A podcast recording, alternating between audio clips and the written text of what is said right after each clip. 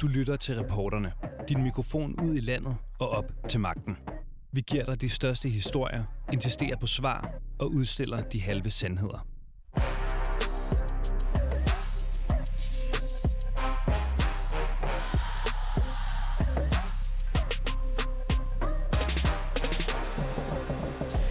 Amalies datter Isabel var blot to måneder gammel, da hun blev anbragt af Langeland Kommune. Det tog kun seks dage for Langland Kommune at undersøge Amalies forældreevner, inden de tydede til anbringelse, selvom børnelæger vurderede, at datteren var sund og rask. Men socialrådgiverne mente, at Amalies spæde datter virkede anspændt og ikke havde god øjenkontakt.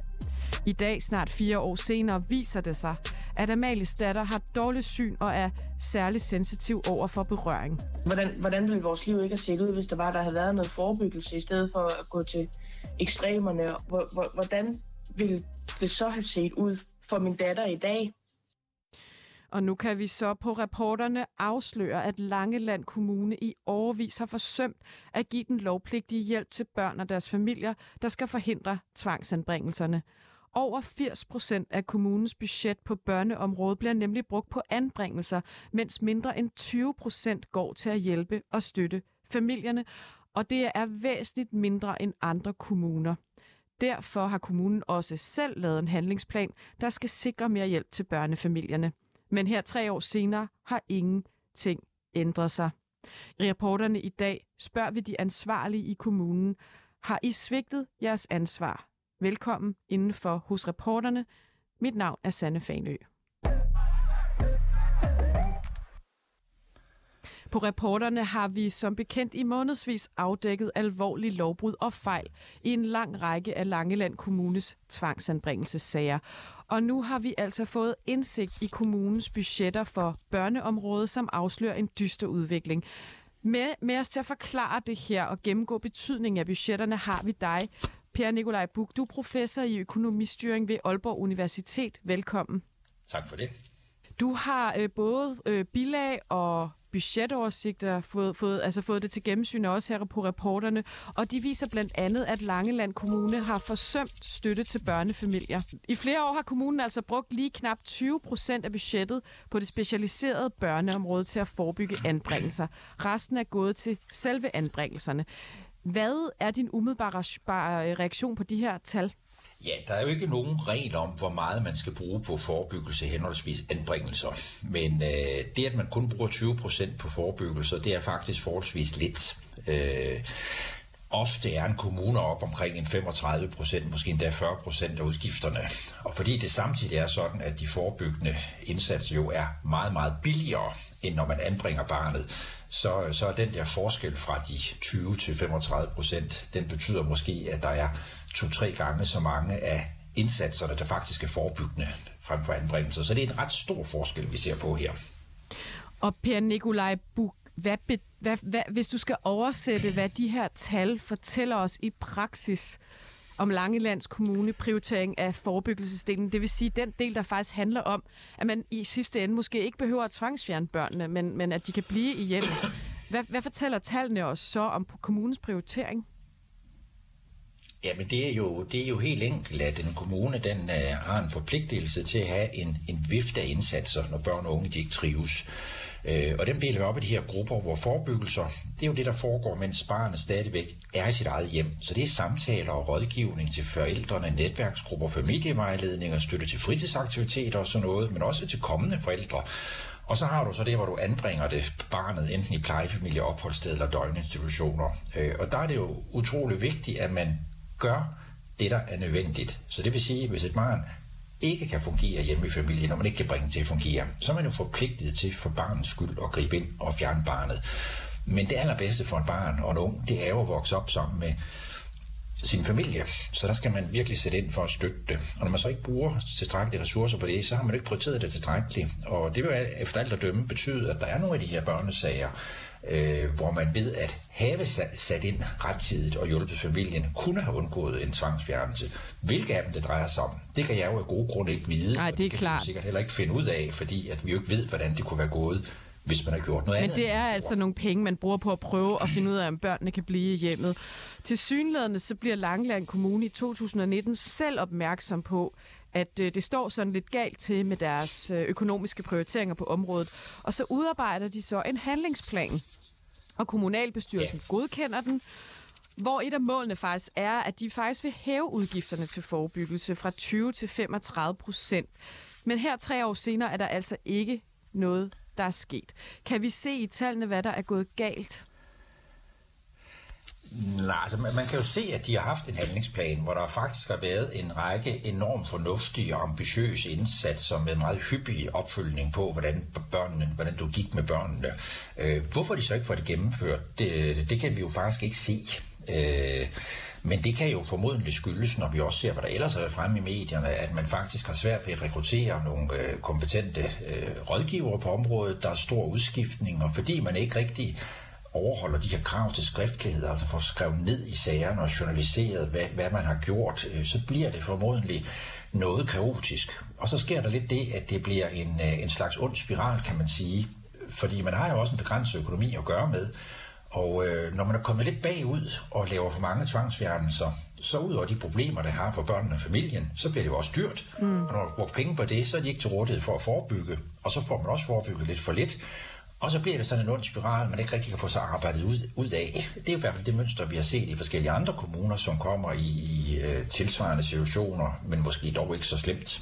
Så det er et godt bud på, hvorfor man faktisk ender med at bruge så lidt så negativ nedadgående spiral. Hvor gralt står det til i Langeland Kommune, hvis vi kigger på historikken? Ja, og sammenligner med andre kommuner, bruger de for eksempel flere penge på forebyggelse typisk?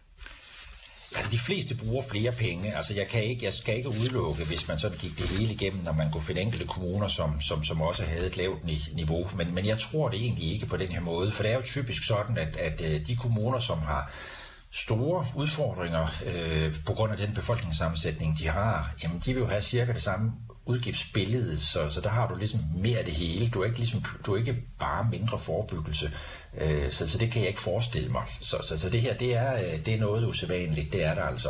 Og det, og det er jo også, nu er jeg jo bagklog, fordi jeg ved, hvad Ankestyrelsen har, øh, har, har, ja. har, har skrevet indtil videre, så det bekræfter jo også billedet af, at, at man ikke har har overholdt faktisk den faglige lovgivning på området. Så det er jo det, vi kan se i tallene, at man ikke har gjort, fordi så har man også brugt penge på det. Hvis ansvar er det her, at, øh, altså, at, at der ikke bliver rettet op øh, på, på, at man ikke rigtig gennemfører den her handlingsplan? I den sidste ende, så er det jo kommunalbestyrelsen, der har ansvaret for det. Det, det, det er jo det formelle i det, fordi det står i loven, at det er kommunalbestyrelsen, der skal sørge for osv. Men det er jo også øh, politikerne, som, som har det reelle ansvar, både i kommunalbestyrelsen og i det udvalg, som, øh, som sidder med de her sager. Men de laver jo ikke den konkrete sagsbehandling, det skal vi også huske. De ansætter jo en, øh, en direktør, som ansætter nogle chefer, som ansætter nogle medarbejdere, men man har jo ansvaret hele vejen igennem for at sørge for, at de rigtige er ansat, og så også føre opsyn med det her. Øh, og selvom det kan være svært at, at, at måske se præcis, hvad der er galt, når man ser tallene, så har man jo også politisk været opmærksom på det. det. Det er jo i hvert fald i 19 og i hvert fald også i 2018, der har man kunne se, at de her udgifter, de er blevet ved med at stige på anbringelsesområdet. På trods af, at man, man, man har forsøgt at gøre et eller andet, så fortsætter de med at stige, og man fortsætter med at have problemer. Øh, og det ved man jo på det tidspunkt, hvor man laver handleplanen, for der ved man jo, at man skal sætte ind med forebyggelserne. Så, øh, så, så, så man ved det jo, og man kan jo se, at det ikke lykkes. Og når vi nu her på rapporterne tidligere har afdækket, at anbringelsessagerne i kommunen er behæftet med fejl og lovbrud, og Ankestyrelsen for nylig bad kommunen om at genbehandle sagerne som en konsekvens af det. Hvad tænker du så om kommunens øh, forvaltning af børneområdets penge? Jamen, den, den har jo selvfølgelig ikke været, den har først ikke været lovlig, det er så hvad det er, men den har heller ikke været hensigtsmæssig. Øh, og øh, det, det, er jo, det er jo, altså man skal, en kommune skal jo selvfølgelig altid være mest sparsommelig, det, giver, det siger sig selv, men den skal jo også gøre det, der er rigtigt for borgerne, så det er jo egentlig der, problemet starter. Men når jeg så ser med økonomibrillerne på det, så er det ulykkeligt jo, at øh, det at få sat tidligt ind, øh, og når jeg siger tidligt, så mener jeg også i barnets tidlige alder, altså, altså i førskolealderen, men faktisk også støtte forældrene, inden de føder børnene. Hvis man mener, der er nogle problemer på en sådan måde, at man er hurtigt ude efter fødslen, for ligesom også se, at man kan tvangsfjerne barnet, barnet, så fordi man ved, at de problemer potentielt kan være der, inden barnet bliver født. Og så skal man jo starte, så har man jo sådan i op mod ni måneder at arbejde på det på, og lære de her forældre at være gode forældre, hvis det er det, man mener, de ikke kan være. Så, øh, så, så, så man har en masse muligheder for at gøre noget, og det er altså meget, meget billigere at have nogle rådgivningssamtaler med forældrene, og også komme og støtte dem og hjælpe dem med at være forældre, og, og hvis der er noget, de ikke kan finde ud af, og, og hvis der er noget, der skal, skal gøres der. Øh, det er jo meget, meget billigere, end du begynder at tvangfjerne barnet. Det koster jo 1,2 til 1,5 millioner kroner, hvis det er sådan et opholdssted, og det koster vel 500-600.000 om året, hvis, øh, hvis det er familie. Jeg får slet ikke at nævne det, men mentale trivsel for, for barnet og, og, og familien. Ja, ja det, er jo, det, er jo det, det er jo det aller værste, så nu, nu tager jeg bare økonomibrillerne på. Ja, du er jo også økonomiprofessor, så det... Ovenligt, ovenligt, ovenligt, og så oven i købet kan det ikke engang betale sig for kommunen at opføre sig forkert. Er det et udtryk det for... Ja, og vi har selvfølgelig også talt med eksperter i, i, i det med, med børneanbringelserne øh, flere gange her på reporterne. Er det et udtryk for en kommune, der ikke formår at forvalte sine penge ordentligt, det her?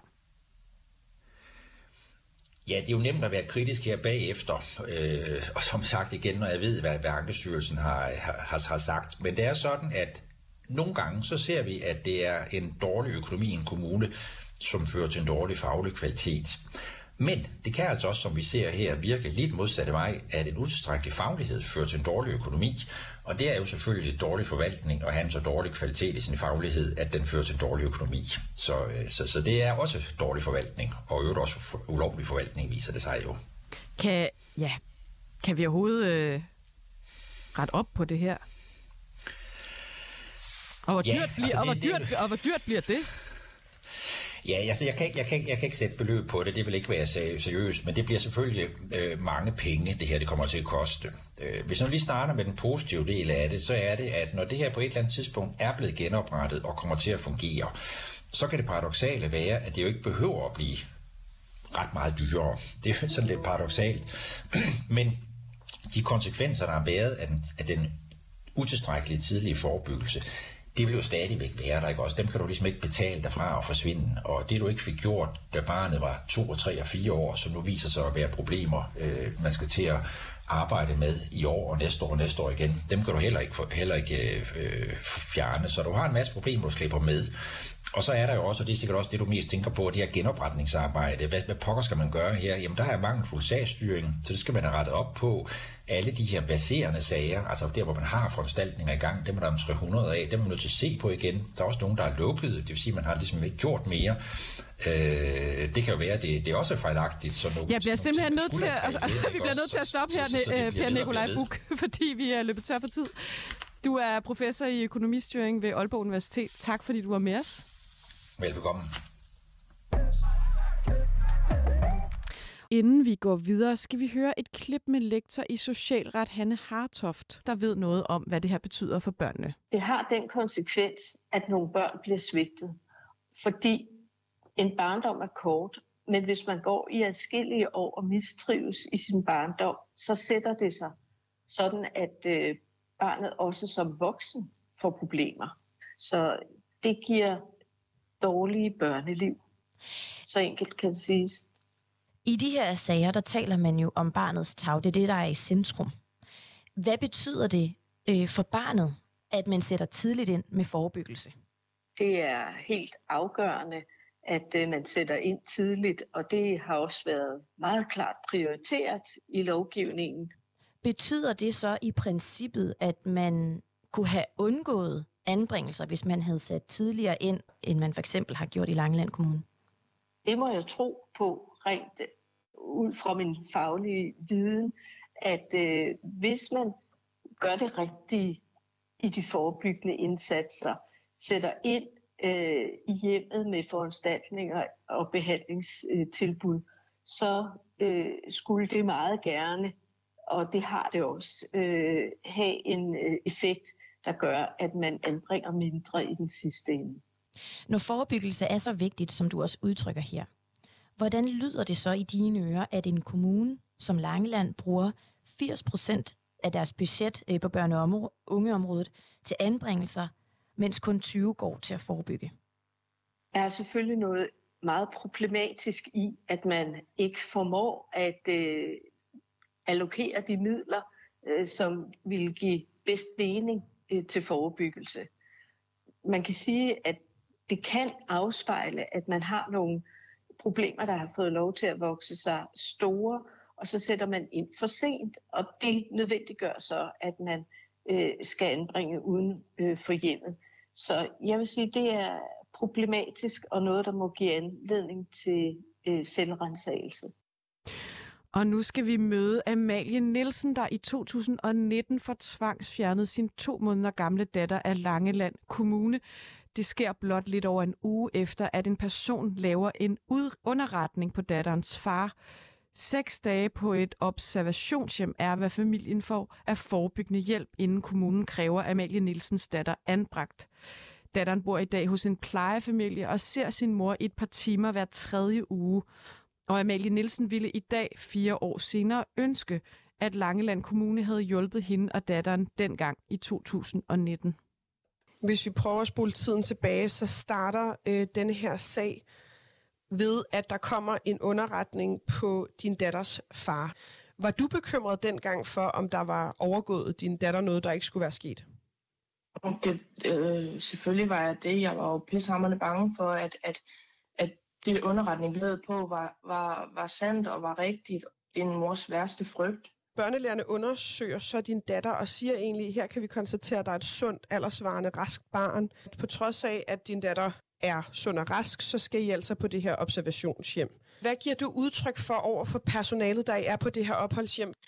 Jeg fortæller, at jeg egentlig i princippet er bange for min, øh, for min datters far. Øhm, og jeg gerne vil, og jeg har brug for hjælp til at komme, komme væk fra, fra forholdet og få noget hjælp til at komme ud af det, sådan så at øh, jeg har en mulighed for at beholde min datter. Og hvad, hvad er responsen på det? Hvordan takler de, de mennesker omkring dig det? Det er den pæneste måde at udtale det på, eller formulere det på, det er, at jeg får lov, lov til at sejle min egen sø. Så det vil sige, at de, de tilbyder dig ikke nogen som helst hjælp? Overhovedet ikke. Hvad vil du ønske, da du kom ind på det her observationshjem? Hvad vil du ønske, de havde gjort for at hjælpe dig? Jeg ville da ønske, at de havde fået fat på, øh, på noget krisepsykolog. Eller et eller andet lignende. Nogen, der havde forstand på det der med øh, at, at være i en krise, som jeg var i. Altså det eneste tidspunkt, jeg ikke stortud, det var, når jeg havde min datter på armen. Lige så snart hun var lagt til at sove, og jeg vidste, hun sov, så gik jeg, så gik jeg ud af, ud af vores lejlighed, værelse, og så stortudede jeg bare. Og hvorfor havde du det så dårligt på det vand tidspunkt? Det var hele situationen. Det var, at, vi var, at, at, at jeg var alene med, med, med min datter, og, og jeg var langt væk fra min familie, som personalet helst ikke ville have kommet på besøg, og jeg var langt, altså jeg var, jeg blev mere eller mindre låst inde jo hvis, hvis vi nu tænker over, hvad det er, de ser på observationshjemmet, de ser måske en mor i krise, de ser en, øh, en fars, hvor der er en underretning øh, med mistanke om, om, en, om en voldelig handling. Kan du forstå, at de tænker, at vi må have det her barn væk fra familien? Både og. Jeg kan godt forstå, at de har haft den tanke om, at hun skulle væk fra sin far. Men det der med, at de ikke øh, tilbyder mig nogen form for hjælp, altså ja. Efter de her seks dage på det her opholdshjem, er det så Langeland Kommune sagsbehandler, der, der kommer og taler med dig? Ja, de kommer, de kommer og snakker med mig. Og hvad er det, de siger til dig på det tidspunkt? At jeg egentlig er en god mor, og jeg tog den rigtige beslutning med at, at, at prøve at, at få faren ud af, af vores liv. Men de stiller dig så også et ultimatum. Ja, hvad siger de til dig? Jamen, vi har været på det der observationshjem i seks dage, og der siger de, der bliver der så indkaldt til stormøde, fordi de mener, at min datter er ved at lukke ned, så jeg får det ultimatum, der hedder enten så er det en frivillig anbringelse, eller også så er det en tvangsfjernelse på stedet. Øhm. Og det her sker altså seks dage efter, at flere børnelæger har vurderet, at din datter er sund og rask og aldersvarende. Ja. Som jeg kan se det i de dokumenter, som jeg har gennemlæst om din sag, så handler denne her anbringelse jo meget om, at din datter på en eller anden måde har svært ved at etablere øjenkontakt. Vil du ikke fortælle os, hvad det er, man i dag har fundet ud af om din datter, som, som er fire år? Her for et års tid siden øh, fandt man ud af, at min datter har rigtig, rigtig dårligt syn. Så har de fundet, eller så har opdaget de så efter, at min datter hun er særlig sensitiv. Så hun skal, hun skal skærmes lidt, og man skal hjælpe hende, guide hende i, at hun skal trække sig tilbage, sådan så hun kan, sådan så hun kan få slappet af. Tror du, øh. at havde man vidst det her dengang, at sagen havde haft et andet udfald? Ja, det, øh, det tror jeg. Det observationssted, vi var på, der var der rigtig mange inden over min, øh, min datter. 6-7 pædagoger om dagen, der skulle hen og sige dikke dik. Øhm, og vi skulle være så meget ude i fællestuen som overhovedet muligt. Faktisk hele tiden på nær, når hun sov.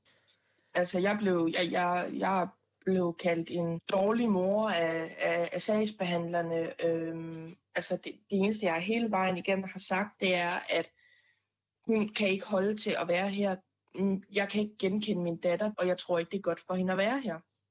Men hvis du havde fået den nødvendige støtte, kunne du så have haft din datter? Ja, det tror jeg, jeg ville kunne.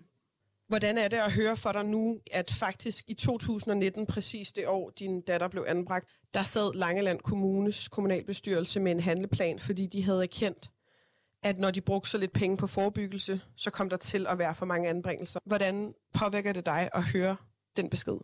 Jeg bliver, jeg bliver ked af det, fordi altså, hvordan, hvordan ville vores liv ikke have set ud, hvis der var, der havde været noget forebyggelse, i stedet for at gå til ekstremerne? Hvordan ville det så have set ud for, for min datter i dag? Amalie Nielsen er et dæknavn for hendes rigtige identitet, som vi naturligvis kender her på redaktionen. Ja, vi har jo på reporterne forsøgt at kontakte kommunalbestyrelsesmedlemmerne, som selv var med til at godkende handlingsplanen tilbage i 2019. Vi fik som den eneste fat i Venstres Ulrik Kølle Hansen, formand for Socialudvalget og stedfortræder i børne- og ungeudvalget. Jeg skal beklage den dårlige lyd i det her interview. Hvorfor har Langeland Kommune her tre år efter den her plan ikke levet op til egne mål om at hæve udgifterne til forebyggelse og reducere mængden af penge til anbringelser? Jamen, øh, det er jo et kæmpe problem. Det er jo fordi, at, at, at kommunen har jo ikke levet op til den målsætning, som de havde. Så det vil jeg da sige, det, det er et problem. Er det, øh, er det kritik til os selv? For man kan jo sige, det er jo kommunalbestyrelsens øh, opgave. Ja, det, det er det. Kritik til mig selv og til, til kommunen som sådan er, at vi der lever op til den målsætning, vi har. Altså, synes jo egentlig, at det kan gå mening med mere forebyggelse i forhold til, så man reducerer på den lave bane, men øh, det har vi jo ikke formået, og den kritik tager jeg da gerne på mig, for det er, det er jo godt nok. Hvad er årsagen til, at I ikke har gjort noget mere øh, for at nå de mål? Jamen, øh, jeg tror, at det har jo været en hel masse forskellige børnesager den givende periode, som øh, at det har I jo selv bragt en hel del om. Øh, der tænker jeg, så er det jo været lidt svært at få lidt ekstra personale, som jeg har hørt. Så tror jeg, man har brugt ressourcerne på, på de andre ting. Og det er jo, øh, det er det, jeg siger, det er, det er jo ikke tilfredsstillende. Men vi kan for eksempel også se øhm, i nogle af de her opgørelser og tal, at man for eksempel har valgt i 2021 at spare en halv million af de penge, der var afsat til forebyggelse. Hvorfor gør man det så? Man havde sådan set en halv million mere at bruge på forebyggelse. Det vælger man så at spare og bruge på et andet område, på anbringelsesområdet. Ja, det, det, det, vi fik jo ansat øh, uh, 2020, der fik vi jo ansat tre medarbejdere mere i forhold til den forebyggelse, som du snakker om. Men det er det, som den har op til målsætningen. Så uh, gik jeg i hvert fald og regne med, for hun snakke med mig selv om, uh, så var vi jo ved at være så var vi jo ved at være i mål med, i forhold til de medarbejdere, man skulle være i de enkelte sove, som man kunne til at koncentrere sig om at forebygge. Altså, når vi snakker om 22, og vi snakker om 21, vi har jo i nogle, nogle voldsomme reduktioner i budgetterne, var jo en af stederne, man har kigget på og tænkt, at det kunne vi måske godt spare lidt, for det havde vi jo opgraderet en tidligere, så så kan vi mål med besparelserne, så, så går vi der. Men vi kan også øh, vi kan se, at familieafdelingen, øh, der er jo dem, der behandler de her sager, fik tilført ekstra millioner. Jeg tror, det var omkring 4 eller 4,5 øh, i forhold til det oprindelige budget, både i 2020 og 2021. Men ingen af årene er de ekstra gået til forebyggelse. Nej, det er korrekt. Hvordan hænger det sammen med det, du lige sagde der? Altså, at man forsøger at spare for at dække nogle altså forsøgte at spare den halv million, jeg talte om, på forebyggelsesområdet for at dække noget andet, men I fik jo Nej. tilført ekstra millioner. Ligesom jeg ser det, så er det to forskellige ting, at man fik, fik, fik, fik tilført ekstra, så, så var det jo på det, man havde en hel masse ting, som man skulle have gjort, og så da man øh, skulle til at spare de 500.000, så var det jo før at komme i mål med budgettet. Det er sådan, at jeg husker ser det. Øhm, hvad synes du selv som medlem af kommunalbestyrelsen, at de her at de her ting er et udtryk for? Jeg tænker nok det samme, som du gør, altså i forhold til, at, at det er jo ikke godt nok, altså det, det er mindre, så, så er det jo ret, ret god styr på økonomien. Det er store udfordringer omkring at holde styr på kommunens budgetter, altså der har du lige valgt at dykke ned der, men jeg tror egentlig, at godt du kunne dykke nogle ned nogle andre steder, og finde nogle lige så mærkelige regnstykker, som du finder der det er voldsomt blevet tilfredsstillende. Jeg vil jo bare stille og roligt under mig listen som alle andre. Tænker du, at I har svigtet jeres ansvar over for de her børn? Ja, ja, jeg tænker faktisk, ja, jeg tænker, jeg tænker godt, vi har gjort det godt nok. Ja, det har du. Det har vi. Vi har gjort det godt nok. Hvis det var overhovedet et barn, der kunne have undgået at blive travlfjernet på baggrund af det, du siger, så har jeg det i hvert fald dårligt. Mm. Men jeg synes, at børnene har det jo bedst hjemme med mor og far. Det er jo jer, der har ansvaret. Så det er jo selvfølgelig fint nok, at, at du erkender, at I har et kæmpe problem, og faktisk ikke kun på, på børneområdet, men på alle mulige andre områder i kommunen, i forhold til håndtering af økonomi og fordeling af penge osv. Men, øh, men hvad skal der jamen, ske? Jamen, jeg, tænker, at jeg vil gøre ligesom, som jeg gør hele tiden, altså gå med at stille spørgsmål og undre, som jeg gør hele tiden, men det er jo et stort maskinrum, som man er op mod som politiker, altså det, det er fordi, at det skal lyse som om, at jeg vil tage mit ansvar, men det skal bare lyse som om, at en, i forhold til det med økonomien i Lavner i kommunen, så er det i hvert fald, så er det i hvert fald svært, når at, at det er flere områder, hvor jeg sådan ser, det udfordringer rent økonomisk og rent administrativt øh, utrolig besværligt. Bare lige med at rykke det, altså det tager overordentligt lang tid. Jeg er med på, at jeg skal gøre det bedre, og det skal jeg nok gøre. Kan du komme det mere konkret end det? Jamen, jeg tænker på, med baggrund i den samtale, som vi har nu, så, så vil jeg selvfølgelig være endnu mere opmærksom på det. Altså, vi skal alle sammen gøre det bedre i forhold til at at kigge på det forebyggende, man skal også være bedre til at kigge på de handleplaner, der er gang blev lavet. Altså, og det var altså Ulrik Kølle Hansen, vi hørte her, som er formand for Socialudvalget i Langeland Kommune for Venstre. Vi har som så mange gange før også forsøgt at forholde dagens historie for borgmester Tony Hansen, der også var borgmester i 2019, men han smed røret på igen, da han hørte, at vi ringede fra 24 /7. Tak fordi I lyttede med. Du har lyttet til reporterne på 24 /7. Hvis du kunne lide programmet, så gå ind og tryk abonner hos din foretrukne podcast-tjeneste, eller lyt med live hver dag mellem 15 og 16 på 24 /7. Tips skal altid sendes til reporterne snablag 247.dk.